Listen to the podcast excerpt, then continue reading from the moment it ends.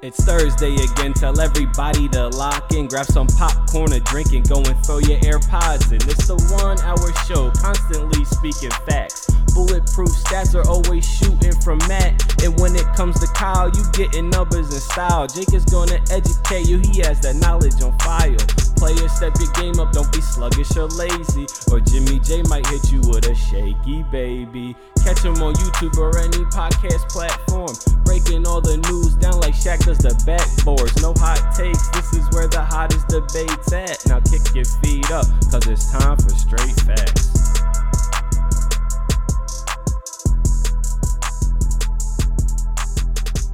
What's going on, y'all? Welcome back to Straight Facts, sports show that educates and entertains, presented to you by the Up on Game Network. It's your guys. I'm James Jackson, Jimmy J, with my guys Jake Galley and Stat Matt Robinson. No Kyle Sirik. He's actually we had to place him in the uh in the COVID. Yeah, he's he's entered the podcast protocols. Wow, the health and going to be reevaluated. protocols. Wow, we, we, we there was a chance that he played this week, but he didn't. He didn't clear protocol. Sorry for all fantasy Yeah. managers. You didn't get Kyle out of your podcast Yeah, lineup in Then, time. then it's tough. yeah, didn't clear protocols in time. We'll hopefully get him back next week. But we, I mean, it's a three man game. We're back in studio as we love to do. And and speaking of the NFL, which one I don't know how they're surviving all these health and safety. Some teams aren't, to be honest, surviving these these protocols. Like the Ravens. Well, well you're just saying like compared to the NBA, who's I mean, I can't really believe they're kind of. I mean, they're. I mean, no, they're really at replacement player level. well. The issue, well, the issue is they have 15 players as opposed to like 53. Like you Yeah. got to be really sick as a team Yeah. to Real have to bad. like go off roster for like a grouping of players, whereas in the NBA,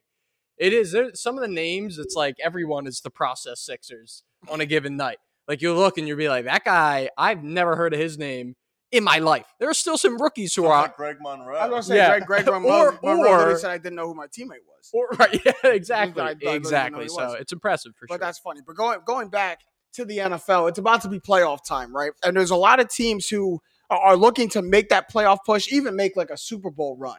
But there's key players that they're going to need to step up. We're going to go through those teams and those players and kind of go one by one and really kind of hone in on, on who needs to step up for which team for them to go and make a run. And we'll start in the NFC and we'll start right at the top with the Cowboys. I want to start with this one because this one's an easy one. There's not really like too much to think about of who needs to step up who needs to play well for the Dallas Cowboys. It starts with, with Dak Prescott. Yep. Uh, he's been really inconsistent this year. A lot of people thought he'd break out and be like solidify himself as a top three quarterback this season. It hasn't happened. He's been good, but he hasn't taken the leap forward that people thought after his really hot start last year with all the yards he was putting up. Uh, he has four games this year with a passer rating below 80. Um, and he has four games with a passer rating above 125. And in the playoffs, they're not going to get the one seed unless they get some luck fall their way. Mm. They're just going to have to play four games in a row, and you can't win in the playoffs if you have a quarterback that inconsistent. It's going to come down to whether Dak can straighten himself out in a four re- good games in a row. Yeah, I was about- go ahead, go ahead. Because I Well- was going to say it goes as Dak goes, right? Like And that's that's- that's, that's I- where it is. I don't want this to be like a cop out because like ultimately you could come down and go like every single Their playoff team quarterback, yeah. for like almost every single one, the quarterback's going to be it. Uh, we talk a lot about, or I talk a lot. I mean, I'll, I'll say we. We've talked a lot about uh, Lamar Jackson. The reason I don't think he can, you know, and I talk about, oh, you're going to spin the wheel of, of bad things happening. For that player for Dallas, and it's not a player, it's their coach, it's their head coach, Mike McCarthy. That's who, if I'm like a Dallas fan and I'm like, man, I really don't know if I'm going to get, you know, XYZ, it won't be Dak that I'm questioning. It would be Mike McCarthy that I'm most worried about. About in a big situation, end of game, We've watched you him- need we've- clock We've watched him blow it at least three or four times. He's good And- at it. and- He's it's not. It's not just something that happens to him. He's good at doing it. It reminds me of I, like I will never forget how bad he blew that NFC title game against Seattle. Mhm. Not going for a fourth and down at the one twice, and then mismanaging the clock when you have the two. Oh, I was so mad. Oh, Was that the I'm game so that about it. they the onside kick that Yeah, Seattle got yeah. to? Yeah, yeah. Very, very rough Packers game. Okay, so this comes down to like who needs to perform better in, in big moments. Because for for the overall sense for the Cowboys, that's what it's going to come down to in the playoffs. Like we've kind of seen you do it in the regular season. We we see you do it in the regular season in Dak's rookie year. We know you're a very good football team, and if you go in healthy, it's going to be about you got to win when it matters. Like can the Cowboys perform at their best when it matters because that's when the, the, the lights are going to shine brightest. So you're saying it's more pivotal for Mike McCarthy to to have to perform in those big moments. I do, and because Dak will have it. Dak will have an easier job, in my opinion. I mean, it, it's hard to quantify like coach versus player, which job is more difficult. But you know, if things aren't going well for for Dak, you turn around and hand it off to Zeke or, or Tony Pollard, who are both exceptional players. And um, Dallas's offensive line isn't exactly what it was, you know, in a couple years ago, heyday of, of Ezekiel Elliott running the ball, but they're still pretty good as well. And then, you know, his receivers are top notch. So I just don't see a scenario where Mike McCarthy isn't catching at least like half the blame in the scenario. Because, like, although Dak, the passing offense isn't going well, some of that responsibility falls on Mike McCarthy. You know why so much of it's going to fall on Mike McCarthy? Because is, is he a coach that really inspires people? Is he a coach that inspires his team? Like, is, is he going to be one of those coaches that's going to like make those decisions late down the stretch and, and a la John Harbaugh and, and a la Sean Payton, where like, like uh, he, he's making these pivotal coaching decisions down the stretch and willing his team to victory and, and motivating his team. Is Mike McCarthy one to do that? Or is he one to kind of you know, put a game plan out there and let it ride. If it wins, it wins. If it doesn't, it doesn't. That I see him being the latter. He's he's just fine. That's all he is. That's He- that's my point though. Like that's my point. Like, is he ever gonna take it into his hands and be like that? Like Mike McCarthy made that happen at the end of the game by putting his team in X, Y, and Z position, or is it? we talk about Rodgers heroics when we talk about Green Bay. That's what. I'm don't talk talking about. Like, when, when do I ever point back to any of these times and I'm like, oh, but Mike McCarthy, you know, went for it on fourth down, or, or Mike McCarthy took this pivotal timeout, or Mike McCarthy decided to punt, and it led to the end of the game victory. Like, what? what, what when do we? I don't know. He might just need a better PR staff. Like Belichick runs the ball all but three times, and they're like, he's a genius. He's the smartest guy He ever. is a genius, though.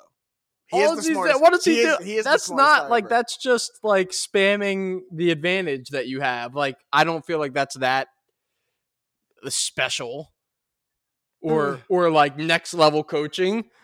Like you know who You're came up with about that? this. You're not what you're. What Vince Jake, Lombardi had the Jake, same Jake, idea when they were Jake, running the wing T. Jake, Jake, I'm gonna save you here because you're about to go down a bad tangent. I'm not gonna let you go down the road of, of Bill Belichick not deserving praise because because we because Mike McCarthy. Or yeah, comparing him to Mike Yeah, McCarthy. yeah, yeah, Probably let- need to veer away let from me that. Let, right. let me save you for that. Um, but they they can't. They might be able to overcome an inconsistent or, or a, a not performing Mike McCarthy. They can't overcome a- an unperforming Dak, and that's why I'm saying it's it's Dak that has to you know has to play well. Um, because we we've seen it used to be who who makes the offense go, Dak or Zeke. It's clear that it's Dak in the passing offense now. So if, if he doesn't go, they're, they're not gonna they're not gonna get it from anybody else. Maybe their defense will will keep them into some games. They're gonna get them an extra possession. Like we, we've seen that now. But I, I don't think this Cowboys team overcomes Dak Prescott not going out and not only not playing well. If they want to make a run, he's got to be the best player on the field for four straight playoff games. And that that's what I'm not gonna I'm not here to say whether that's gonna happen or not. We'll get to that in a, in a week or two. But that would that's what has to happen for the Cowboys to make a run. Mike McCarthy doesn't have to be like they think they can overcome that to a certain extent. They And can overcome that. It, it it has been a weird season for Dak. There's been ups, there's been downs, but when you look around a couple of the other you know NFC top of the NFC NFC contenders, uh, the Buccaneers offense has struggled. They got shut out by the Saints. Arizona has you know, you know, they lost to Detroit among other things, but they also have some weird games as well. Um, so I, I don't want to write Dallas off or write Dak off. One player, and we could we can move after this. One player who, and I don't know if they they fit into key player. I guess they've kind of proven themselves there, but I put them more as an X factor. Is Trevon Diggs? Uh, he's obviously had an insane rookie year, I'm gonna group the Second defense. year. second Yeah, year, yeah, I'm- excuse me. I'm gonna I'm gonna group I'm gonna group the whole defense together. Like it's not it's not just you know it's not just Trevon Diggs that that needs to perform, but I do think the defense needs to perform. And I, I forget which one of you told me before the show. He's led up over a thousand yards. Or he's about true? I think he's about he's close closing to it, in on it. which is Um, insane. which is insane. I'm having the same kind of epiphany revelation that I've had that I had He's pre-show. feast or famine. He's feast or famine. because I mean think about that. There's there's majority of receivers in the NFL won't receive a thousand yards, and he let up a thousand yards. but it's tough. But it, That you- that's that's that's it- a player having like 80 plus yards, 90 plus yards than you like almost every Game. I mean, when you're following around, you know, wide receiver ones, that's when you don't have your best game, they're going to light you up. And right, you- right. So he doesn't. So he doesn't do that. That's that's a week to week. I'm not talking about four or five times here. That's a week to week basis. Like for you to have let up a thousand But yards. but does it okay if you have 80 yards receiving and I come in with a, a game changing interception and that is and that is that's the that's the age old debate, right? Because Trevon Diggs he did that last game. Started off the game with a pick, and then Matt we, we just talked about it pre-show. A couple drives later, lets up a 50 yard bomb that that should have led to a Washington score, but puts him in inside the red zone. So it's like what That's why he's a It's X the factor. give He's a wild, give wild card is wild card is a more apt term, I think. the defense he's performed. That's that's Yes, where we fair, that's where fair. we started. could, we could agree on we, that. we can agree on that. Let's move to those other NFC contenders that the Cowboys are going to be, well, contending with. We'll move to the world ta- champion Tampa Bay Buccaneers, who are looking to repeat as world champions. And we're going in with some injuries this season. So the person to me who's got to step up has to play well. He's already doing it coming back from an extended absence is Antonio Brown. 8 0 when he starts, or when he's in the lineup, 3 and 4 this season. When he when he's not, comes back, has 10 receptions um, for 101 yards and, and just, you know, absolutely shines against Carolina. And the reason why we need him, obviously, is the injury to Chris Godwin. And the the big question that a lot of people had is Antonio Brown ready to like not only just come in and produce for the Buccaneers, but he's got to come in and step in now into that number two wide receiver role. He's not now no no longer the slot, no longer the third option, no longer the, the safety net. He's gonna have to go and be a premier wide receiver in the offense. Can he do that? And if and if that first game being the number one wide receiver against Carolina is any indication, it's like, yeah, no problem. And I believe no problem. That's what, and I, I want to avoid like a confirmation bias of the fact that he just had 10 catches, 100 yards against Carolina why is that a, why is that a bias? because I'm like, that doesn't mean that he'll always be that good. Uh, Mhm, mhm. But I do what I do we think. can we can make a, a, a mountain out of that molehill. I know okay, you will. We can extrapolate. Uh, and I, I think I might as well because ultimately Antonio Brown, even when he was in brief a brief stint with the Patriots, what was it like one game caught a touchdown there, Mhm. came back to uh, Tampa Bay with Tom Brady, and he's looked the part again. So caught a touchdown in the Super Bowl. so like there's there's really to me, I like Chris Godwin a lot. He's a great receiver. I don't think you lose anything if you are getting a a mo- more looks to Antonio Brown, like 15 targets last game. If he gets 15 targets, the Bucks That's are that's going Chris to, Godwin's load, and that's the thing. Thing right, it- yeah. go, right, right, right before you go, Matt. That's the thing is like people are at like Chris Godwin leads the leads the NFL in, in targets this season and, and receptions, I believe. Right, Cooper So- Cup. Cooper Kupp leads in receptions, so Chris Godwin leads in leads in targets. So people are asking like, you know, it's it's you're not just stepping into any role now. You're stepping into the most targeted receiver role in the NFL. And like, can you do that? And then when we forget that, you know, Antonio Brown made a living off of 15, 14, 16 reception games in Pittsburgh. If there's anyone who's just ready to just naturally step in and do that, I think it's that guy. Like, I had no problem with it. Yeah, the, Antonio Brown has been much better this season than he was last year at the Bucks. Last year at the Bucks, he had to learn. He had not de-rust himself from the suspension, Mhm. learn how to play with the Bucks offense. And if you look at his numbers, he averaged like 800 yards per 16 games over his stint with the Bucks last year.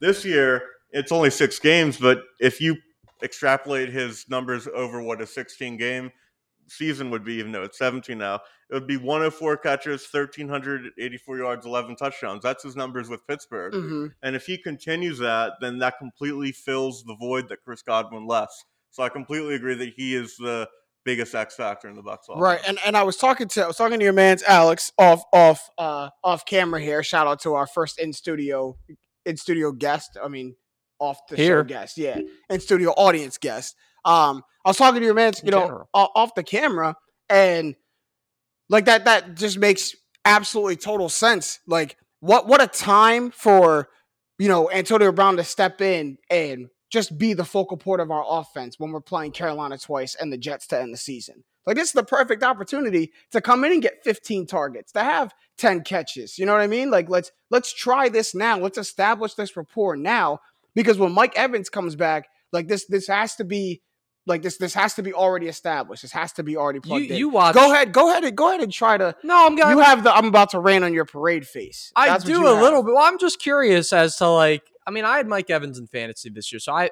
And the only reason I bring that up is because I feel like I had a good gauge on his game to game stats. Oh yeah, Mike Evans expert, right? It seems like he is kind of transforming, and this isn't meant to be a knock, but I know you'll take it as a knock, into like mid to late career Vincent Jackson. Like Depends on just where you go with this. absolutely dominant within 10 yards. You Yeah. can't really do much with him. Big body. He's good, you know, down the field, you could throw it. He's great with positioning, but he's not like your high volume guy anymore. Like, I don't think he's a guy who gets, and maybe, maybe in, in good matchups, he can still abuse guys, but like, I don't know if if they ever like, I don't, I, I guess I But don't really know I, what I the don't have, I don't is. have I don't have a problem with that. I think you're I think you're I think you're just seeing the light at the end of the tunnel. I think you're you're describing what's already in transition in Tampa because he's not. uh, Chris Godwin's our big our big volume guy, our big target guy now. I'm okay with that. So right, so then then I guess it supports the fact that Antonio Brown will be the key factor on this Buccaneers offense. Just keep your head on straight, man. like just, just just just stop. Just stop. Just Fake booster card, Ah, dude. That, just- that the fake booster card's Oh. gonna get him Super Bowl week. it was expecting Antonio Brown to get his, his head straight is like expecting a hurricane not to be windy. It's just uh, something you have to deal with. You take the talent and you deal with all the nut jobness that comes with it. the hurricane brings you the Super Bowl. There's a Blow- Lombardi Trophy blows flying through, Trophy, yeah. Because I because the only way I'm okay with that, man. And he and he helped us get it last year. So if Tom Brady believes in that man enough to open his home and have him in his home, then who am I to not believe in Antonio Brown? The greatest ever believes in him. So shall I. We'll move. We'll move on. We'll end the NFC with this team because Jake said today in, in the script writing, he said my fingers hurt typing good things about OBJ. So why don't we get on to the Rams because there's there's two people we have, but I don't I don't want to just talk about the easy one and Matt Stafford. We'll get to him. I want to talk about how OBJ probably is the X factor, probably for the same reason OB or um Antonio Brown is right. You lose the the, the big the big hole in, in wide receiver. He comes in, but him and Matt Stafford are starting to establish something, right? Yeah, and it's it's a good point to look at. They have tw- he has six games with Cleveland, six games with LA, and while the targets recept and receptions are similar, as are the yards, the biggest difference is he has four touchdowns in six games with the Rams compared to zero with Cleveland. And I think overall, I mean, you, you you traverse back three years, and he hasn't really looked super engaged. Where it feels like now he is now. I mean, he, he'll always tell you I'm committed to winning, but it's tough. It really is tough, and, and it's something I was worried about for the Rams is when you get someone like Odell Beckham Jr. and expect him to play second fiddle to Cooper Kupp or to uh, Jarvis Landry or to, to any anyone doesn't matter. Cooper Kupp's having one of the best receiving years of all time. Like it's still something that I worried would trip up uh, Odell, and to this to this point, it has not. They've gotten similar productions that, that they would have gotten out of Robert Woods. Um, and in terms of touchdown share, maybe even a little more considering how good Cooper Kupp is. So I think they have to be super pleased with those returns. And um, they're, they're another weird team, man. Another weird team where I don't know. I would. I Young Metro don't put- young Metro don't trust. I him. don't know if I trust him. Young Metro don't trust. him. OBJ's comeback has been overstated to me. He overstated. He, he's been okay with the Rams. He's not a stud receiver. Touchdowns make people think great because they're he's on their fantasy team, but his yardage numbers are roughly the same. I know one of those games he barely played any snaps because it was his first time with the team. But this is still the guy who hasn't had an 100 yard receiving game in 29 games. That's not what he is anymore. Yeah, He's just But, not. like big, and- not not big game receiver, big moment receiver. That's that's what OBJ Precisely. is going to be. They need they if need your big X moments. factor is someone who can't get 100 yards anymore, you're doomed in the playoffs. Not not not with my number one wide receiver. Probably gonna get me like 170. He's like to I, have I, I, I, 15 catches and 120 yards. You could like book it. I'm okay. I'm okay if Cooper Kupp gives me that, which he will. I'm okay with OBJ giving me four catches yeah, but for if you want 70 to win the. Super Bowl, you have to do more than what you've been doing in the regular I also season. think you're underestimating. I also think you're underestimating four catches and 70 yards, 75 yards from your number two receiver. What's like, what is wrong with that? He's not getting four catches, 75 most of the time. He's getting like it's like four for 37 last week, but people saw that clip on Twitter of him reversing a corner and think he had 180 yards. Yeah, I don't like what Like I said think about I the think you're under moment i- think you're what- underestimating the, the impact. I can having. respect what you're saying, but I'm not really billing him to be like I I I don't know. I tried to have this argument a couple like I think Like, it was to me, last for- year about to me, Calvin f- Ridley versus Odell Beckham Jr. To me, four to me four for forty with a, with a touchdown is a okay. Is a okay? Okay with me. They just don't need. I mean, they just don't need him to be. In fact, it would I be a detriment if he was getting ten targets a game. I I'm not that's saying 10 good. targets a game, but you need him to be better than he is if you want to win the NFC.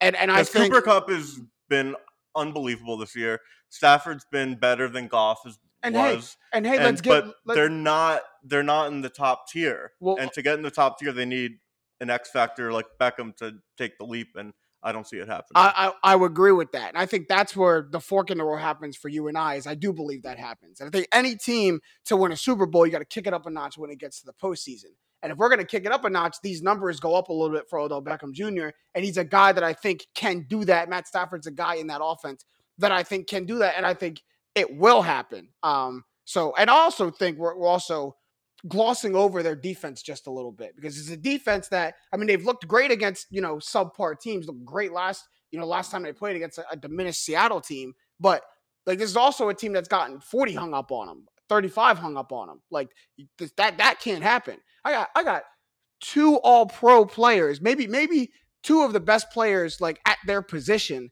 on my defense.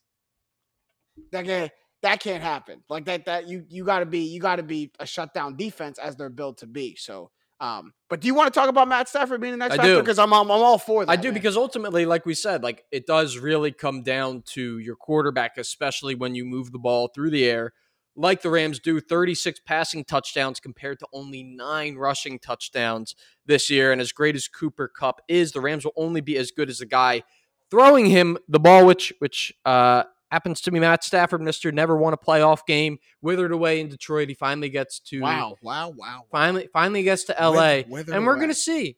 He was withering away in Detroit, uh, as as many are prone to do. Um, but I, I just think you look at how up and down that they've been. Hasn't had 300 yards passing in a game since week eight. It's going to take them being. I called them the Chiefs of the NFC. If they look like the Chiefs of the NFC on offense, they're not going to be beat, which Mhm. is, I guess, makes sense Yeah, considering right, the Chiefs right. are the number one seed in the AFC. But uh, th- that all kind of comes back to Stafford. So I guess w- we'll see. There's nothing that I can really say one way or another predicting it because he's You- never you he's, see, right, you he's gotta see never it been to the playoffs. I think that that matters. we got to look. Sean McVay took Jared Goff to a Super Bowl. It's fair. If he could do that, you can do it with anybody. But he it got just a little luck from a missed it- PI. he got got a very a lot of luck. But he's still in position to do that. But regardless, you got to kick it up. That second gear has just got to happen if you're the Rams. So we got to see that. We'll move on to the AFC. We left a little meat on that bow, but we'll, we'll move on to the AFC for the sake of time. Um, and let's go straight to the Bengals when we talk about the AFC because we hinted at this two weeks ago when we talked about you know when we talked about AFC contenders when we talked about the NFL, and when we went to the Bengals. And it looks like at times they can overcome this. Looked like last week they overcame this a lot. 500 yards passing. But the X factor for the Bengals, if they want to make a postseason run, is going to be their offensive line. Right, you got to protect Joe Burrow, and you don't think they can do it. I actually had heat, a heated argument with one of my friends who is a Cincinnati Bengals fan Mhm. about because he we posted a video about me saying that Ja'Marr Chase was the pick and that Yeah. uh Penei or Jamar or excuse me, Ja'Marr Chase should not have been the pick. Penei Sewell should have been the pick. Got into it over that. And then in the coming games, like Tyler Boyd has been the difference maker. Tee Higgins had like first a, of all, Tee Higgins, man, like a- like a- yeah, what is that stat line? yeah, Like- spazzing out, cartoon eyes coming out. Oops, Yeah, hit the mic. spazzing out. And it it just like it's games like that that go to show Ja'Marr Chase is great. He even had a great game. I think he it came Mm. close to eclipsing or did eclipse 100 yards in that game. yards. He's a great talent. But if you want to have your franchise quarterback be the best that he can be, you need him to stand stone footed in the pocket Mhm. as long as he can. And they neglected that this year. And uh, I haven't I haven't taken a look at this how the sa- uh, sack standings and sack stats have changed. But he was the most sack quarterback in football. Like that's your number one pick coming off a knee injury. So Mhm. I still do believe because of how high this Cincinnati offense, the, the the engine revs for them. I do still believe in them in the postseason, but it's just really scary to me if I'm a Bengals fan long term.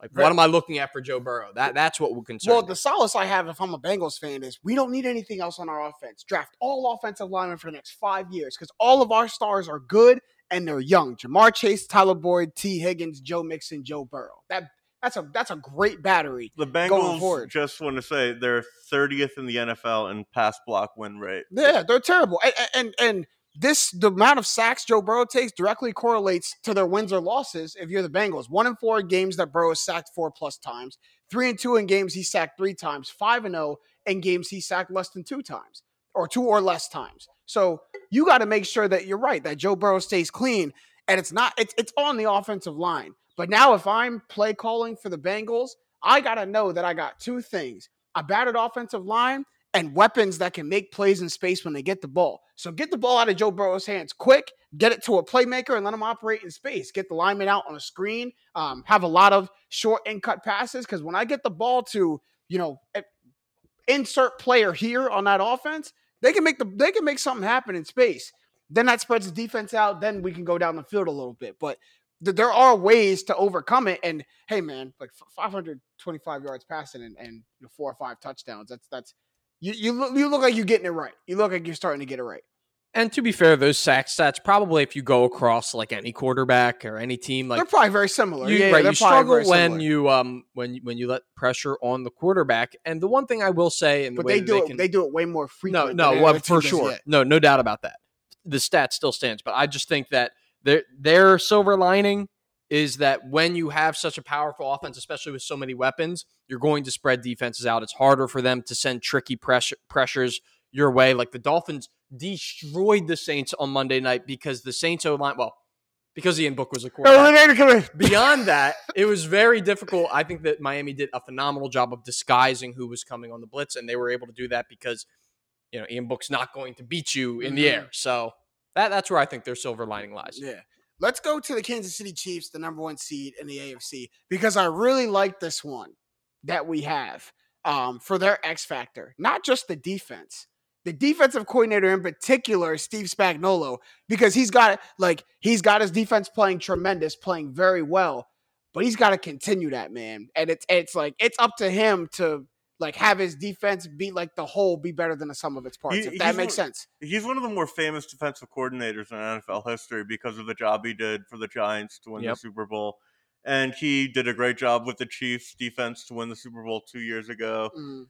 And because it's really not that talented of a defense. No, and he, no, and no, he no. just kind of tapes it together and makes it work.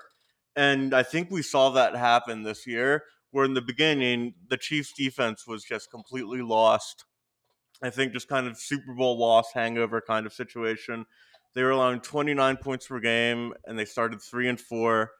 And people were talking about like one of the worst defenses of all time. I, we had a stat earlier in the thing that they were allowing your, more yards per play than the greatest show on turf had yards per play. Yeah, nuts, right? Yeah. And uh, they've completely turned that around during their eight game win streak. They've averaged 12, their opponents have averaged 12.9 points per game. And it's really Spags that is the reason why this happened. And even games where Mahomes has struggled, they've been able to pull out wins like against Dallas or against Green Bay. And that's because of Spags. Yeah, I mean, you, you got to start to to to dial something up. One, in the beginning of the year, they had didn't they have um Chris Jones? They moved Chris Jones to the outside to DN, correct? And that uh, that wasn't working. I know they've moved him back inside. They've gotten a little bit you know tricky on the defensive line to make stuff happen. And now their turnovers are going up too. In this eight game win streak, forcing two point eight turnovers per game in the last eight games, basically averaging three three turnovers per game in the last eight. In the first seven, they first they forced just one turnover a game. And like that, you can give up yards, you can give up points. You give me three turnovers a game, you give that to Patrick Mahomes, and and you can let up twenty five points. That's fine because I'm gonna give you forty five. Like the Chiefs are so dangerous if they get the ball more times than the other offense That- does. man, and- get it back. That's the big one for me because obviously, obviously, it's like if you know basic football, like the turn winning the turnover battle is crucial for winning the game. They weren't doing that in the first couple games. They struggled. They've begun to do that. and they benefited. Now the question is: Is that because of Steve, Steve Spagnuolo, or is that because of the opponents that they played, or the players acclimating? There's a lot of factors that I don't know if it's definitely Steve Spagnuolo. I think that he's earned like the benefit of the doubt, maybe.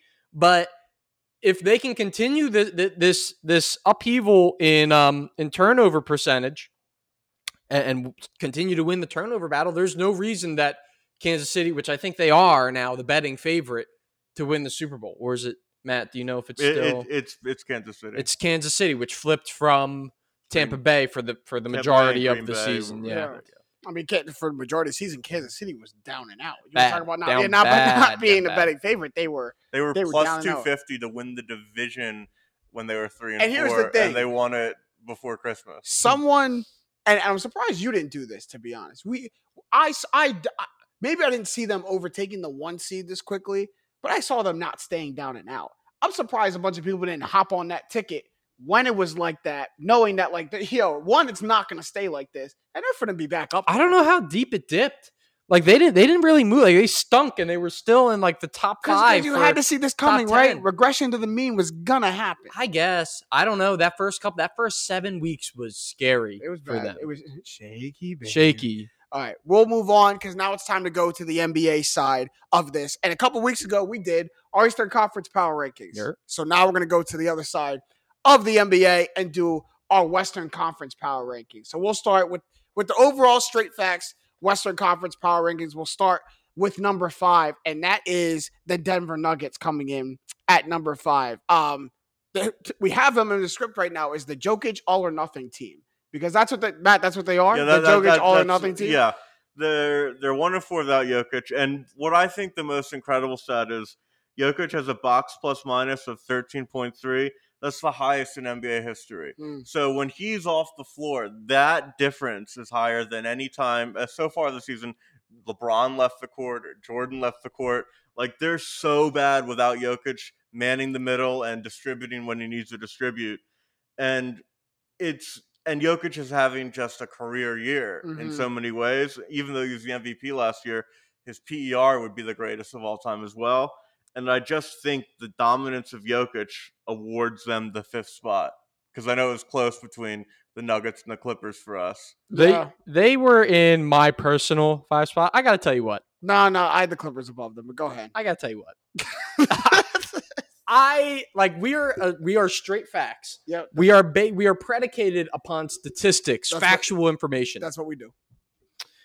I don't care what stats you're showing me that say Jokic is like having the best season of all time. The Nuggets are like middlingly good. They're like above average. My point was, can you be having the best season of all time if the team is the fifth Right. seed? Can you be doing that? Like I get it. I really do get it. Like why people look at you a certain way when you're like, "Oh, LeBron James is the greatest," and you're like, "Well, I watch Michael." Like you, there's going to be someone 20, 30, 40 years from now showing their children footage saying, "Yep, this guy right here What MVP? this specimen was the greatest single season basketball player of all time. And it just doesn't sit right with me. It doesn't sit right. You're well. gonna show him, and then you're gonna show Giannis in the same season. You're gonna show against Embi- him. Em- Embiid in the same season, LeBron in the same season, and you're gonna say yes, he beat all of these three guys. He beat all of them for the MVP. I will say he does play in terms of like for people who do Yeah, I'm love trolling. basketball. I'm trolling. I'm no, it is a little bit of trolling. Like, Yeah, he obviously plays a beautiful brand of basketball, an incredible player. He's the hub for everything. But I just had to, I had to pump, pump the brakes because it is funny with the PER. It's like, all right, dude. P- PR is a little is a little high on It's- Jokic. yeah, it's- it They is. got Richaun Holmes in the top ten of PER. Yeah, I've and- seen and it. it's, it's, top it's, it's- 15. I mean, and you got to know when, when to hold the stats. You got to know when to fold the stats. You, you got to know. And Matt's done a whole segment before. might be a to- little, yeah, that might one be a little, that might be a little, that might be a little good. one. I like that That might be a little one. Stamp that one down. But what, what I look at the Nuggets is like until they get elite guard play, and yo, Jamal Murray can't get back on this court fast enough. Until they get elite guard play back, they will be a middling team. Because you look, they, they shoot the, the fewest free throws in the NBA. They have the fourth highest two point percentage in the NBA. Everything everything lives in the paint and and like that two point area without getting to the basket. Wow. Like so, the the reason why they have those two numbers is one, they have the fourth highest two point percentage in the NBA. There's there's no elite guard play out there. There's no one like it's a three point lead, and and no one is is out there patrolling the perimeter like you know shooting shooting threes and the, the fewest free throw attempts tell to me when you pull your center out of out of the lane you, and he has the highest usage rate. Like there's there's no one banging down there. And Jokic as He your doesn't as your, bang to begin with. as your, but as your seven foot center, when you're out in the perimeter distributing, there's there's no one banging out there. That's why they're 29th in offensive rebounds as well. and, Yep. and I was gonna ask for the for the rebounding stats because they got to be terrible. They got to be terrible. And- 28th in rebounds overall, and that's despite the fact that you- and- Jokic is averaging 14. And when you had and when you had guys like Paul Millsap in there, another bi- another big man down there to kind of negate, negate all of this, then you know you could bring Jokic out. But when you don't have this, Well, they- that's that's gonna dip. Your your free throw percentage is gonna dip. Your two point percentage is gonna be off. Like a, a lot of that. Like I don't think you can win with having your center being the being the the, the best player in your team from the perimeter. I it hurt. It hurts happens. them. It should be said, Mister 180 M's, uh, Michael Porter Jr. It's true. out.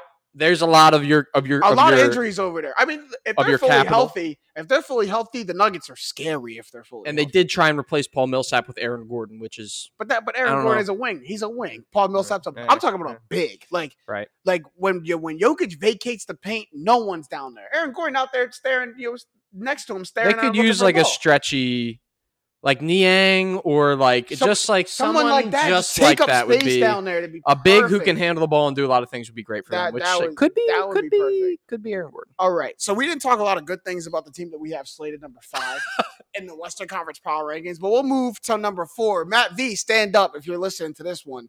The Memphis Grizzlies, which got all the makings, man, of being one of the most promising and exciting teams for years to come in the NBA. Um, cue that Jake was wrong about Jaren Jackson Jr. But we will we will move on because the Grizzlies are doing everything. They exemplify the West identi- identity of strong play. Shout out grit and grind. This is what they do. Twelve and four in the last sixteen, and let's remember what eight of those, nine of those without Ja, 12. twelve of those without Ja. So so. Oh, so you're telling me tho- those first twelve they won, and you're telling me those four losses or or No, no, no. They were 10 and 2 without Got uh, you. Ja. So some of it's before, yeah. Got you. And then they just beat my Suns Yeah. two nights ago on, on a buzzer beater. So of course they won with Ja. But- But but regardless, most of that without Ja, and, and now he's back. That's to me, that's what is the most impressive is that um without I mean obviously without their star player, they've been just as good and that hats off. Desmond Bane is making a name Yeah, for he- he's, himself. he's getting into that most improved category. Seven, Yeah. one hundred percent. I Yeah, actually haven't sure. taken a look at it yet. Uh, I'm still riding my Miles Bridges like forty to one ticket. I think that's going to hold up, but it's dipping a little bit, but like I he's looked. still I, up there. He's yeah, still I, up I. I worry about Ja, um, but hopefully with Desmond Bane, that that brings him on down. Desmond's averaging 17.2 points per game, 42.6 from three, uh, at chipping in four rebounds as well, and over the. Pad I don't have the numbers in front of me, but I know in Desmond this Bane's currently 25 to 1. 25 to one, well, that's about where he should be. Mhm, mhm. Um, I still may bet him. But back to back to the Grizzlies, like guys like him, Brandon Car- Clark, Xavier Tillman, and then you you you know getting better play out of Steven Adams, Mhm. Jaren Jackson Jr. Like you can start to now you go down the list. You didn't even mention Dillon Brooks, De'Anthony Melton. Like there's a ton of guys on this roster that could play starting minutes that could do what campaign did last year yeah, yeah, yeah. in this playoffs if given the opportunity. Absolutely. And and when you look at a roster, sorry, when you look at a roster that one through twelve plays extremely hard every possession, like that's that's when you know you have a really good a really good basketball team. Like you talk about like th- th- this is a grit and grind team. They they almost took the old mentality of grit and grind and threw like a new school flavor on it with some like high flying dunks and stuff. Because like this, they they to me they still embody that team. Shout out Taylor Jenkins, Penn grad. There you yeah, go. yeah. For me, the fact it's the fact that the Grizzlies have every excuse and reason to have had to have been like 14 and 21 instead of 21 and 14 with Ja out, with with uh, Dillon Brooks out. They only have played eight games together, John Dillon Brooks, Mhm. and the fact that they are persevering without it when everything clicks for them, they're gonna be. I, I still think the top three, which we're gonna get to, are kind of in a league of their own Yeah, yeah. but they'll separate themselves from the middling. They'll be next up. Yeah, They'll be yeah. legit be next up. Yeah. And that's it's funny because that's exactly their mantra, right? It's literally next up, next gen. And or I gotta oh. call you out, James. You don't What? have them in your top five. the Grizzlies. Dun dun dun! You got the Clippers letting Kyle's Paul George uh, uh, propaganda. I gotta give I gotta I gotta give them props. I love you guys know I love experience when it comes to and when I talk about power rankings, it, to me, one of the biggest factors of it is can you make a deep playoff run? How how likely are you to make a deep playoff run? And that's experience to me. And like like for all great the Grizzlies are, the, the thing they don't have, what they really lack, is experience. I mean, Steven Adams is like the most experienced guy there. It's not that not yeah, well, not not too deep, not too knee deep in a playoff run there. So They beat why I went- Steph Curry in a playing game. they did do that in one singular game. Yes. You guys Well, have told me those games don't count for the playoffs. yeah, yeah, that's true. what I was told. So yeah, there you go. So still haven't won a playoff series. We'll move on to the number three team we got. The team who's doing all the same things they did last year, but we saw it and we saw it sputter. So it put them at number three, and that's the Utah Jazz. Um, I mean, look, that tell me what's different about the Utah Jazz from last year and this year. And I and Matt, please don't take that so literally. I know You were that- about that- to get every did see player. The, the, the, the numbers were about the to fly. computation had started. I get, I get the numbers aren't exactly 100% the same. But tell me overall what looks different about this Utah Jazz team than last year's. Even the roster. Is there a different player on the roster? There's got to be a different player. I don't, I I don't know, man. White, did they did they add Whiteside There this you year? go, Hassan Whiteside. Bing, Right, bing but bong. There goes, your, there goes your Their their core is identical though. Like through seven is identical. They were the one seed last year. Yeah, I, I get They had the best record in the NBA last year. And then what happened to offs? they lost to Paul George and the Clippers. Oh, go here. you- Okay then. Okay then. I so, just so go ahead. So we didn't we didn't I didn't talk about any stats yet with the Utah Jazz because to me this is the ultimate stats don't matter team because they're because they're gonna do what they do in the regular season and they're gonna make a push for this tour um this was one or two seed in the West. Watch. here like the it's just with them it's just matchups like it, it and it, it's funny because ultimately like every playoff series kind of comes down to who has the more exploitable matchup but they know their system like every player down through 16 i think is drilled very well and they also have the pieces where like if gobert goes out you have hassan whiteside who's in the same mold who can come in uh, not like the best NBA talent, but just in terms of when you talk about mold, looking at the player, Udoka Azubuike. There you go, Is that the- boy. That- you that's said how you pronounce the name. yeah, you're really good at that. uh, What's the Yeah. name? What's the name? I couldn't say Khabib's name again. Khabib Nurmagomedov. No way. I'm probably honestly just I might no be chance I I might could be do that. butchering it up, but I don't even want to try. regardless, I getting back to the Jazz, they know what they want to do and they do it very well, and uh, they, they they exploit the fact that they have one of the best rim protectors in the league. Great, this is where we'll give Rudy Gobert his his snaps. You're very good at your role. Ah. But I what what I think it will ultimately come down to is Golden State or Phoenix. Can they can they win the matchup game? And I think ultimately they do. I'm I'm gonna give the optimist view of the Jazz right now. Just 'cause- You're Someone's not getting got- it from me. yeah, so someone's got to, right? I'm Someone's gonna got give- to. I don't know if I truly believe it, but I'm gonna give the optimist. Go ahead, view. man. Go ahead. So after the Jazz lost in the playoffs last year, everyone was clowning them, laughing Mhm. at Rudy Gobert, Mhm. and Rudy Gobert Good did, times. Yeah, yeah. did not. Rudy Gobert did not pull a Ben Simmons. Rudy Gobert, I want to. I want to. He if, tried? he- Is that what you're saying? No, no, no. he, he didn't just bounce back. He's having the best season of his career. Oh, I He's averaging Okay. 15.4 points per game. That's second most in his career high. He's shooting 71% from the field and a career high 69% from the free throw line, which is also a career high for him.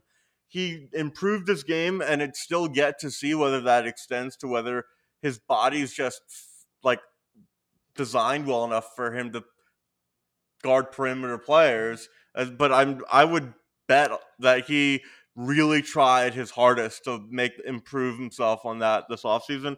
And we won't be able to see if that is true until May. Right, right. But the fact that Rudy Gobert took all the criticism, said, I'm gonna have my best year ever after this, is the most optimistic way you can look at the Jazz. and and I and I think if that's the most optimistic way you can look at the Jazz, I think that tells you to me the ceiling that the Utah Jazz hit. Like my my my reasoning for you of why the Utah Jazz got better than last year is Rudy Gobert is having an improved year. And it was great for Rudy Gobert. If I'm the Jazz, Rudy Gobert having his his best year ever, that's not what that's that's not how my team wins a finals. Donovan Mitchell having his best year, which he did last year, but Donovan Mitchell again ha- improving and having the best year of his career again this year, which he's not. He's having almost the same year he had last year, which is now we're spinning our wheels. Like Rudy Gobert is not the person that I need to be having career numbers across the board. It's great if he is. That puts us as the three seed in the West as a title contender, sure. But that that's not the leap that I want my team to make. Like that's not this. Like imagine for for the no. I'm, I was about to get real disrespectful. I was about to get real disrespectful with Rudy Gobert. But uh, I'm just I'm I'm I give the Utah Jazz their respect. They're a good basketball team. I'm just really unimpressed at this point. They're solid. Like here's what like they are like the ultimate like gatekeeper for if you are a true contender. Um, which sounds simple because we talked about this this three team tier. They're at the bottom of it. So naturally, if you want to get into that tier, you're going to have to hop them. But in their play style, even like if you're Ja Morant, you're going to have to play against the drop coverage of the Jazz, and in seven games, figure that out. I, I don't know if the if the teams under them that we have can do that. So for that reason, they're they're third. Yeah, sure, they're third. Well, Sure, for I now, think they're until almost third by default because they're not better than the two that we haven't named yet. Yeah, that's what I'm saying. Right, that's what. that's and they're not worse than than than the the the Grizzlies, Clippers, I got him Nuggets. second. I got him above Phoenix. I'm not doing this with you today. Leading the league in margin of victory. I'm not doing this with you today because you're already later in the episode. I'll, I'll foreshadow. He's already gonna make me mad with what he wants to do later in the episode. So I'm not doing this with you right now. He he does this on purpose. I know He's he good does. at it. I know he does. I'm not gonna let it. It's really close. it's really close to letting it win. We'll move on to number two. Those Phoenix Suns that he's talking about, those Valley Boys, um, who at one point they kind of go back and forth with the Warriors on a week to week basis. So who has the best record in the league right now? They have the second best record in the league. So they're number two in our Western Conference standings. Um, I mean, just it's funny because I get on the Jazz about being the same team as last year, and here we go. The Suns are pretty much, you know, kind of, kind of the same team as last year, but they, they have improvements across the board. Jake, you have you you have noted some deficiencies they have on their team.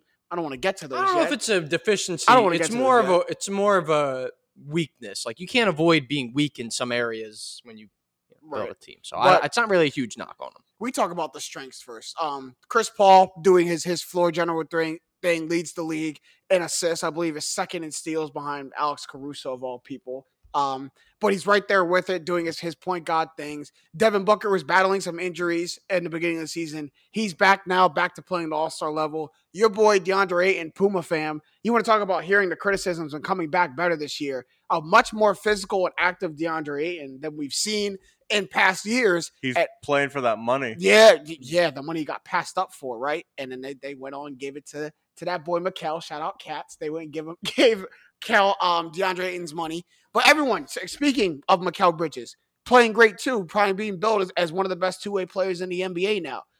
Things are clicking for Phoenix. They're in a groove, and I think it's a carried over groove from the one they hit the end of the regular season last year. They just know how to do this thing. It's like we're, we're, going to stay this course until the postseason hits, but they're definitely in a groove right now. Yeah, whenever you have a a a pick and roll maestro that is like Chris Paul, or as we just talked about Utah, when when it's really ingrained in your offense, it's in the regular season and the monotony of the regular season. Like just know how to control the pace of play. I, with it, I feel like there's such a massive, massive advantage um, when you can just dissect teams with the pick and roll, which is what Chris Paul does better than anyone. The one thing that uh, I'll bring up about DeAndre Ayton, and this is why I wanted to make clear, it's it's not really an Ayton is a phenomenal one through five defender for what he is. Like can can really do a lot on the defensive end, but to get the most bang for your buck, if you're the Suns, you need him to be covering the other team's best player. Like that that happened, you know, you get the most out of Ayton when he is guarding a Giannis, a Jokic. Um, and against teams this year that are three point shooting teams, four of their seven losses, the Suns have came to Golden State and Portland, two apiece.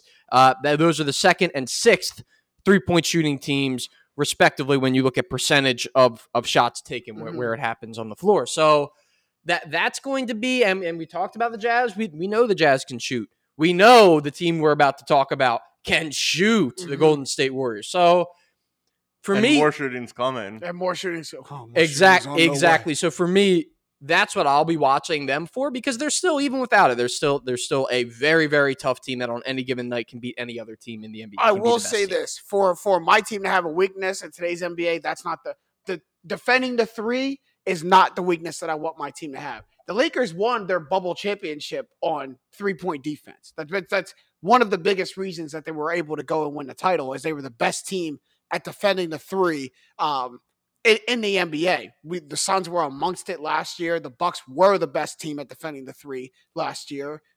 You know, surprise, they go and win themselves a title. So that's not, to be honest, like doesn't make me feel good. That's not the place that I want my team to, To, be and to be fair, they are fifth in terms of three point percentage allowed. I just think in terms of like like the build of the offense in a game to game basis. Like if you're going up against a Portland Golden State perimeter ba- based team, um, that I think they have an advantage there. Where mm-hmm. you know Phoenix may still be a good defensive team, just not against teams with that build. right, right. Moving. Yes, sir. Hold on. Check, check. One, Hello, two, one, hello. two. Hello, hello, hello. And now we're going to move on to the number one team in our Western Conference power rankings. That team that you alluded to that can shoot the crap out of the basketball and more shooting is on the way. The Golden State Warriors, who, to be honest, I knew they were going to bounce back from their ways, um, their, their kind of middling ways last year. To be the best team in the Western Conference and the best team in the NBA at this point of the season, I didn't really foresee that. But, you know, we gave our kudos to Steph Curry a couple of weeks ago for what he's able to do with this team, the season that he's having, Mr. 3000 and counting now. But Also this is, our to need our ah can't speak. Also need to give our kudos to Steve Kerr. yeah, right. A lot of people thought, oh, he's just a product of, uh, of, of how good Yeah. the team is. Yeah, no, he's, he's yeah. actually a really good coach. This is, I mean, look, this is a complete team, offensively, defensively, coaching. Like it's it's an all around good basketball team and number one in our power rankings because of it. Yeah, it's it's everything about them is good. There, there's there's no weakness within the team. Uh, they are should- they move the ball like no one else in the league. They're second in assists, and they don't turn the ball over. Mhm. A lot of teams when they try to do the ball movement, there's turnovers because you're trying to move the ball a lot. Yeah. They're 29th in turnovers, and if you want to defend them, defend the three fine, but they're second in two point field goal percentage as well. You overcommit to that, They're higher in two point field goal percentage than they are in three point I know they're is- second and two, th- sixth and three, So and that's, they're crazy. undefendable, and they clamp you down themselves because they're first in basically every major defensive stat as well. Mhm. I think this is one of the more clear number ones we have um, had in a while, and I don't think it's like set in stone that they win the finals or anything. But with Klay coming back, this is just they're they're the more they're the most exciting Warriors team since Durant left. Since Durant came, Right. with Durant it was a foregone conclusion. This is like an actual built team Mhm. that's like impressing you because of the team teamwork around it. Yeah, having just- Kevin Durant offsets. They they weren't this complete of a team with Kevin Durant because I got Kevin Durant, Steph Curry, Klay Thompson, and you just, I I don't need I don't need a complete team. And it makes me wonder. I'm, I'm gonna I'm gonna beat you just with those people. But and, and I knew this like when they when they when Kevin Durant left and they got their core back. I said to, for them to win, they have to go back to what made them such a dominant team in 2015. This all of this is what made them a dominant team. Sharing the ball, not turning over, playing very very surprisingly great defense, and being a very sound fundamental team. And they're, they're, literally just back to those ways. And by the way, they're sixth and three point field goal percentage now because the, the, the other half of the splash pros aren't- aren't there. Like once he comes back, like Klay is not a person that comes back and doesn't fit everything they're doing right now. He comes back and gives them not only three point shooting, but at a, at a very efficient rate. He gives them great perimeter defense. He gives them sharing. He's going to share the ball too. Like he's just like it's Klay. Like it's the same. This is the same team. They're just a little bit older, and you know, just ancillary. You replace you know Harrison Barnes with Andrew Wiggins. Oh, uh, surprise! You have you still have Andre Iguodala. Like you got you got That's what I was gonna say. It's like it's a lot when you look around. still got Kevon Looney. Like it reminds crazy. you a lot of the teams that, well, for good reason, the core and the coaches are still there. But like, it reminds you a lot of the teams. Instead of Barbosa, it's you know you have a guy like Gary Payton or Juan Tosca- Yeah, yeah. Anderson Yeah. coming along. And I also want to point out like Jordan Poole could very well. Another six ma- or Like, another most this is- improved candidate. This is way down the road. He'll move to the bench when Klay comes back, maybe. But like he he's a guy who is young enough to after Klay or after Steph, like you might be set up. So I think Steve Kerr deserves the most props uh, for what he's done with the bench pieces. You know, you go down to even like Kuminga's been awesome on the defensive end. Gary Payton's been awesome. Uh, so there's a lot to like about the Warriors. Yeah, what's very scary is if you remember those Warriors teams that were dominant it was their bench and their role players that stepped That up so you, mightily Yep. and, and drowned you. I mean, Shaun Livingston, I have nightmares about Shaun Livingston. Oh my God. And, and they're doing it again. Jordan Poole is stepping up. Gary Payton II is giving tremendous minutes. Jonathan Kuminga came in the other night because of a lot of players being out for COVID and injuries, gave them very good minutes in a win. So they're, they're, they're, they're doing all the same things that, you know, the, the traditional great Warriors teams have done and have won with. They're doing again, which just, you know, gets a little bit scary. But that rounds out our Western Conference power rankings. Number five, the Nuggets. Number four, the Grizzlies. Number three, the Jazz. Number two, the Phoenix Suns. And number one, those pesky Golden State Warriors. All right, y'all. We'll move on to the last part of our episode. We got to move to this one kind of quick, but it's a fun one because this is the last episode of the year of 2021. My, my goodness, the 2021's. Thank God 2021's almost over. Can't Yeah, wait. moving on along. Yeah, can't can't wait to see what 2022 brings, right? But this is the Straight Facts Year in Review. We got some awards to give out because we love giving out awards here on this podcast. So we'll start with a good one, just simple, man. Your winner of the year, and I'll start with with Kyle's because Kyle's not here and he wanted me to read this word for word. So Kyle's winner of the year, here it goes, is the NFL, and this is, and I quote Kyle's statement: "The NBA stinks right now." it's not fun to watch. No one is healthy, and there hasn't been a fun storyline all season. Not to mention, since there is a year, this is a yearly award. The NBA Finals this year was Milwaukee versus Phoenix. Ill. You're a hater. On the flip side, the NFL had Tom Brady versus Patrick Mahomes for the championship, and is the middle is, and is in the middle of one of the more fun seasons in recent memory. Both the younger and older older generations of players are dominating in the league in their respective ways, and it's been a super competitive year where you can't name any team as the quote unquote best team in the league. It's been super fun to watch, even though my favorite team isn't at the top. His favorite team being the Eagles. So Kyle's win of the year is the NFL because they they dominated the NBA when it, last year people thought that the NBA was was the much more entertaining league. So he made some points. I wouldn't. I don't think the NBA is that mundane. And I'm sorry, there were some people who very much enjoyed the Phoenix Suns being in the finals. Thank you very much. It wasn't the TV executives. Thank you very much. It was much. a more exciting NBA Finals than the Super Super Bowl. Was a boring Super Bowl. Yeah, it was. Thank you.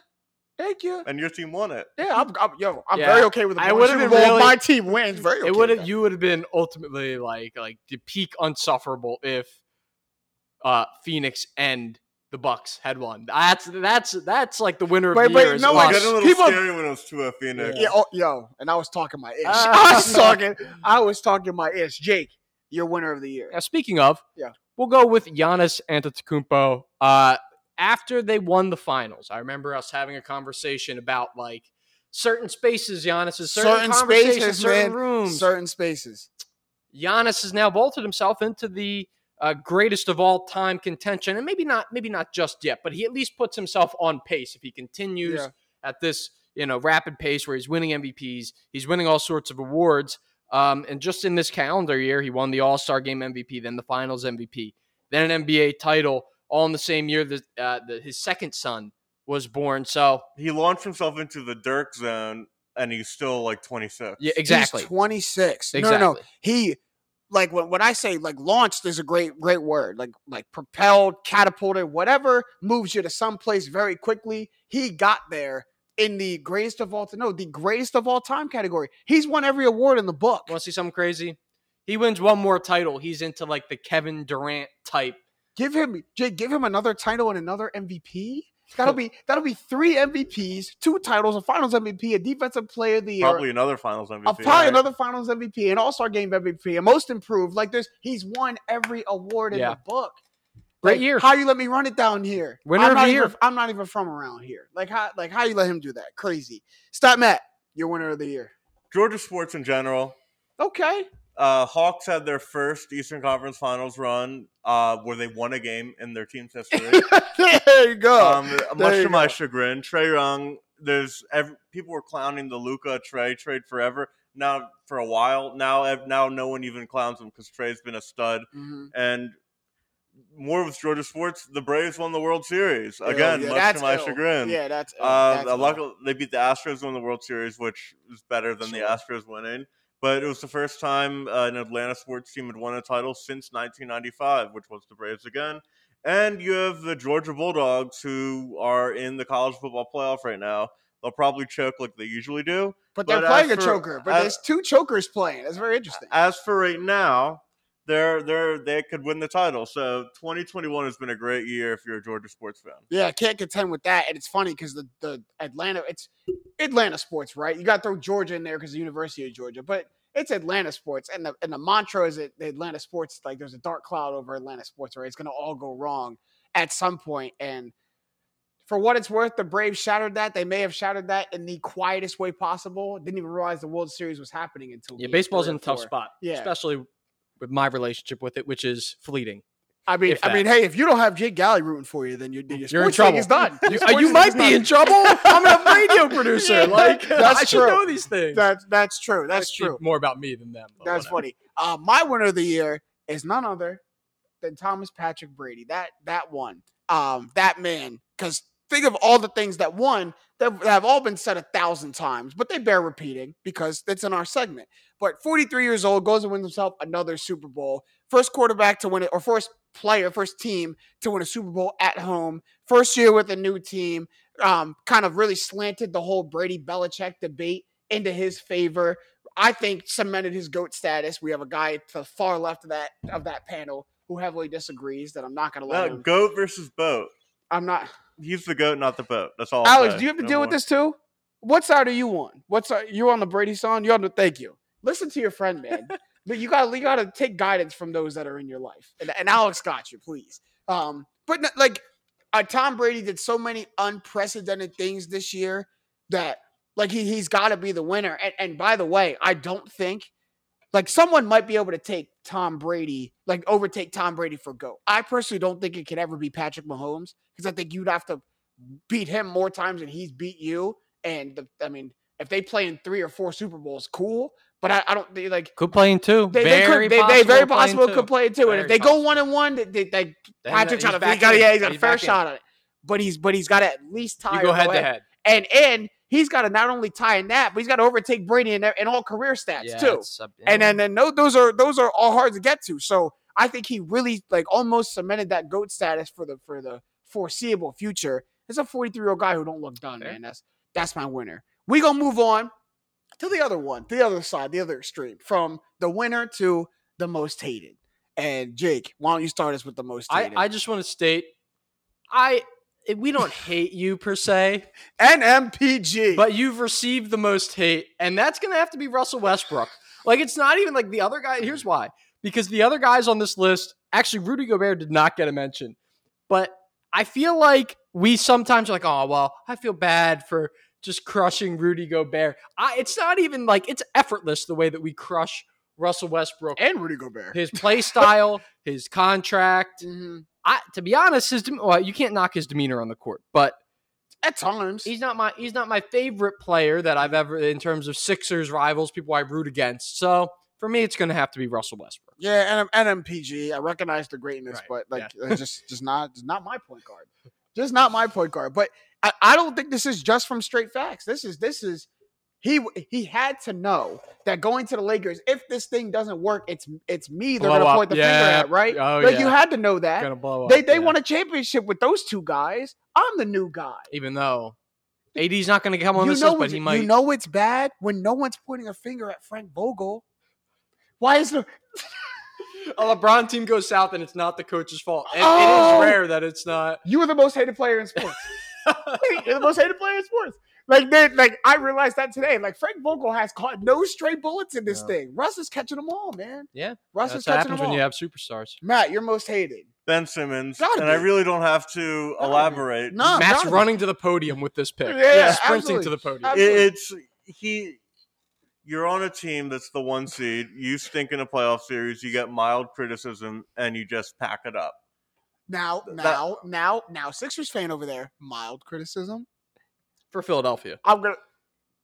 Deserve I'm gonna- I'm gonna- I'm gonna Doc, keep it objective. Doc got a lot of heat too. He didn't quit.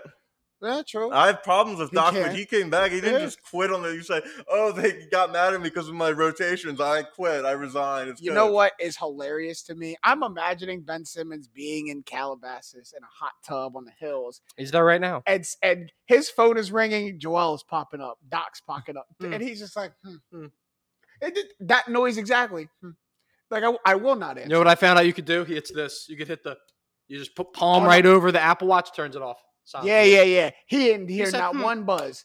Smacks DND. it. His phone was on DND. Yep. That's crazy. My my most hated is the guy who's about to make his return soon. It's Kyrie Irving, Kai.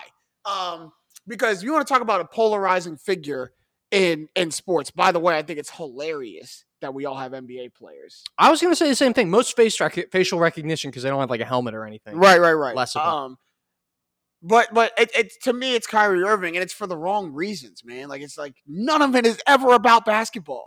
Like like it's never about basketball. It's every it's every other thing that that Kyrie Irving does, and it's not just his stances on things. It's like his demeanor, how he acts, how he moves, how he His dresses, Instagram post. his Instagram, like it's everything. Like Kyrie can't do anything. He literally, and I hate to use this phrase, but unless he just shuts up and dribbles, Kyrie Irving will be will be criticized and ridiculed.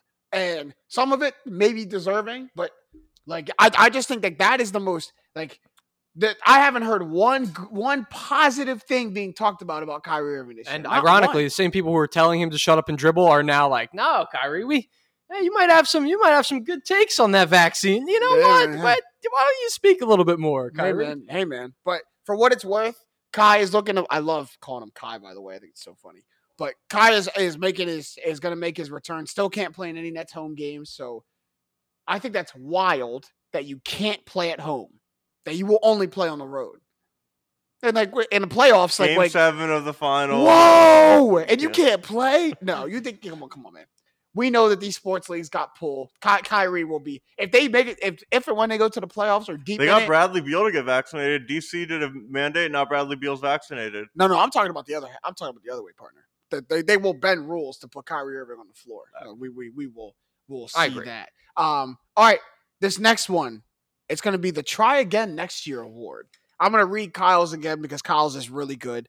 Um, Kyle said LeBron James for Try Again Next Year. The Lakers were the 17 this past postseason and got bounced in the first round of the playoffs for the first time in his career. He then scraped together the entire roster, built this quote unquote super team of old heads, and yet are currently 16 and 18 and not even in a playoff spot. Try again next year, LeBron. Dot dot dot, or the year after. So yeah, no, no, that's that's a good one because like if you're the Lakers, is it is it mentally pack it up and pack it in time? Like, hey man, it's not this year. Get whatever we can out of this season, and we're gonna try to get Not, next year. uh, they're like one of the oldest teams in the league, so I doubt it. LeBron won his fourth chip, one with LA, and then he decided he had a rough year last year with injuries, and he decided my priority isn't winning a title; it's playing with my friends. I, that, that's my theory. So he got Melo, he got Russ, and he's just having he's just playing basketball with people he likes, and I think he'll get sick of that. But Well, Uh, it may be but- too late to do anything. You're not Russell Westbrook is not heading out the door easily. You are taking an L if you want to get Russell Westbrook off your team. Uh, unless you're Tommy Sheppard, who did a great job trading Russell Westbrook off his team. And but- don't worry. Uh, Daryl Morey, what did they get? They ended up getting Chris Paul. Huh, well, well, No, no, I- that No, was- that was the other way no, around. no, That no, was no. Chris Paul got Russell Westbrook to get Chris Paul off the contract. and Right, then that's right, that's they, right, they got right, traded that's to the. Wizards Yeah, he went to the Wizards for John Wall. Who? Yeah, Another they went to one of the right. losses over Right, there. right, There's the right, L. there There's the L you're talking about. No, but Morey didn't do the Wall trade. He only did the Westbrook Yeah, trade. so my try again next year, it's going to be the NBA COVID protocols. We, you know, a lot of leeway was deserved over the last two years with the way that they kind of um, handled the bubble playoffs and then the regular season and playoffs last year with COVID protocols. And I don't know if it's just because of the. I'm not a scientist. I really don't want to delve into the science at all. At all. But I don't know if because of the virality of the Omicron variant that like there now are way more. I think it was like I think ah, it's 541, 561 that, yeah. players have have played in an NBA game, which is an all time record. And it's just like I don't like. Why are you? It's like the the gif of like Kevin from The Office, like fumbling the chili all over, and like just dropping. That's what it feels like the N- NBA did with these COVID protocols because they're changing them again mid season to to try and NFL alleviate too. some I of like the NFL doesn't get off the same same protocols. the NFL. We don't have enough time to talk about what, what, what went down with the Eagles game, and that, we really don't have enough time. But yeah, I'm gonna go with the NBA COVID protocols. that. That's funny. My um my try again next year. My try again next year is Urban Meyer, and it's not in the NFL. Honestly, don't try again. No, no, he it's, shouldn't it's, try again next year. I It's- don't like it's- Urban Meyer. it's it's pack it up, it's pack it in, and and and go go do some deep reflecting. party with some co-eds. Yeah, Yeah. go go go He's go about to be in a sea of co-eds. He's not coming back. goes go search within yourself and, and and try to get in a different place in a different in a different area just not in the nfl that that was my point is try it again in a different space college high school pee-wee like just just try it in a different space just not the nfl man Yep. but i can share the disdain for urban meyer i really can there's not at this point i don't there's not much like crazy likable about the guy but matt you're trying again next year I'm sorry, James, but it's Chris Paul, and I don't have hate for Chris Paul. Then- then- Just you, James. no, no, it's just he his whole career he was spent kind of suffering on teams that didn't have a shot. Um, even the Clippers, they didn't really have a shot because the Warriors cropped up. And he went to the Rockets, and then they missed 27 threes. thanks And then he went to OKC, and I was like, okay, his chance to win a title's over. Mhm. And then he went to Phoenix, and you were very upset he went to Phoenix. I was very upset he went to Phoenix. because he didn't think I, he I had a hate all shot. those words, but go ahead. And uh, he actually, for the first time in his career, made an NBA Finals, went up 2-0, and then got Giannis. and so Got free. he good. He so he after 15 years of climbing, trying to win the title, he got two games away, and now he's got to try again this year. So, oh, okay. So this is the this is the next year that he's trying. This coming this coming May. the one we're in. Yeah, Oh, okay. I thought so. This whole time, I thought you were packing up and packing him in already. No, That's no, why no, I was getting mad. No, last year he didn't do it, so try again got next you, year. got you. 2022 Okay, okay. I find okay. I'm I'm okay. I'm okay with that. I'm very much okay with that because we are going to try again. We're going back to the He really didn't have an option. He was under contract, so he had to try again. 40 M's 40 that. M's, Yeah, yeah, 40 that's- M's on that thing, too. All right, we're going to move on very quickly. I love this award. This award's funny to me. I'm calling this the Go Ahead Award because there are a lot of people who, who had some really pleasant surprises in sports this year. So, your most pleasant surprise this year in sports. Go ahead. Matt, who you going with?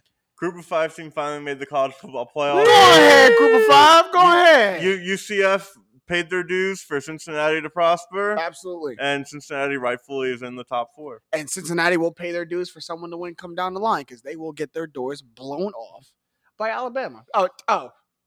I mean, You blown, think so? oh, oh. I mean, blown off. I mean, I mean, decimated. But and, and they're doing the right things. You got to get all the extra stuff in there too, like Kobe Bryant for Cincinnati is changing his number to number. That's the stuff you got to do. Make this make this as memorable as possible. Make, put as many good moments in this as possible because when that whistle blows, when kickoff happened, all fun stops. I'm telling you, all fun Yeah, stops I could probably for be. Cincinnati. I, I could probably can be convinced. Doors it's gonna blown be off. Jake, go ahead. So I'm going to say, uh, gotta give a pat on the back. So far, at least outwardly, no NBA superstars in precarious situations have tried to use their muscle to kind of get out of situations. Ahead, right? Go ahead. Beal, Dame. Luka. You could say Luka or KP. Mhm. You could say KD or Harden in terms of dealing with the Kyrie Irving stuff. Zach LaVine, where people were saying he was selling his house in Chicago. Now they're really good. And um, I, I think you could include Karl Anthony Towns. That's any year, but Minnesota's starting to turn around. And then here's the one that it hasn't been public, but I think he might be trying to force his way out privately. Zion Williams. Yeah.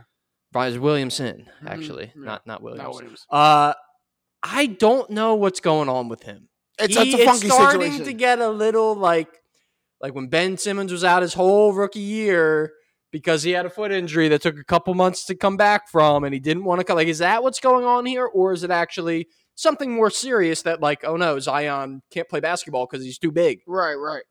Very concerning. So either way, kudos to those. Guys. I was gonna say, wait, but go ahead. but go ahead. Um, mine, yo, it's got to be, and it's late entry for most pleasant surprise in sports. How about the old heads getting ten days? We talked about all the replacement players in the NBA. Yeah, it might not be the best product on the field, but it Joe Johnson. It's weird to see it and Joe Johnson in an NBA. Yeah, no, no, uniform. we get we get old heads back on the court getting some run. Greg Go ahead. Monroe. Greg Monroe. That Go just okay. Those three names you just named, we're like a Monta Ellis away from summoning uh, Jamal Crawford back into the NBA. Yeah, Like this is like that's my next point. Is I don't know how Jamal, how all these guys make this. Listen, Jamal I don't think Crawford Jamal can don't- play at an NBA level. anymore. Oh, I If think Greg Monroe can step on the court, Jamal Crawford can I step think on he the court. could be like a Udonis Haslem. I am gonna go there. Yeah, I think His very last game, he dropped 50. I mean, his that's very last great, game. but like, I don't know. Like, it's freaking Jamal Crawford. He's not gonna come in and make a difference on a defender. I, am fine saying that. Don't ever Udonis Haslem him again. He's Udonis Haslem at ah! this point. He's worse. He's not on a roster. oh my god. Oh my Oh, god. God. Kyle's is uh Phil Mickelson winning a major in in 2021. Oh, that's a good one. That's Man, actually go good ahead, man. Go ahead, lefty. Won a PGA championship at 50 this year. Became the oldest player ever to win a major. I mean, just got to got to give props to you know a goat in golf. Which Kyle was here to elaborate on that a little more. But absolutely, go ahead. All right, last one. Then we're gonna wrap up the show. Your bold sports take for 2022. So next year, when next year rolls around, what do you think is gonna to shake up the, the sports landscape? Jake, you go ahead. This is this is a good one here because I'm starting to actually believe it. Uh, ben Simmons will be wearing the green and white Why the for Boston. Why the Celtics? That's a that's a that's a one that I've never heard. I think they're closing in on blowing up the whole Tatum and Brown thing. You want uh see guys, here here's here's I've known Jake for a very long time. And Jake's predictions come from an inward desire a lot of times.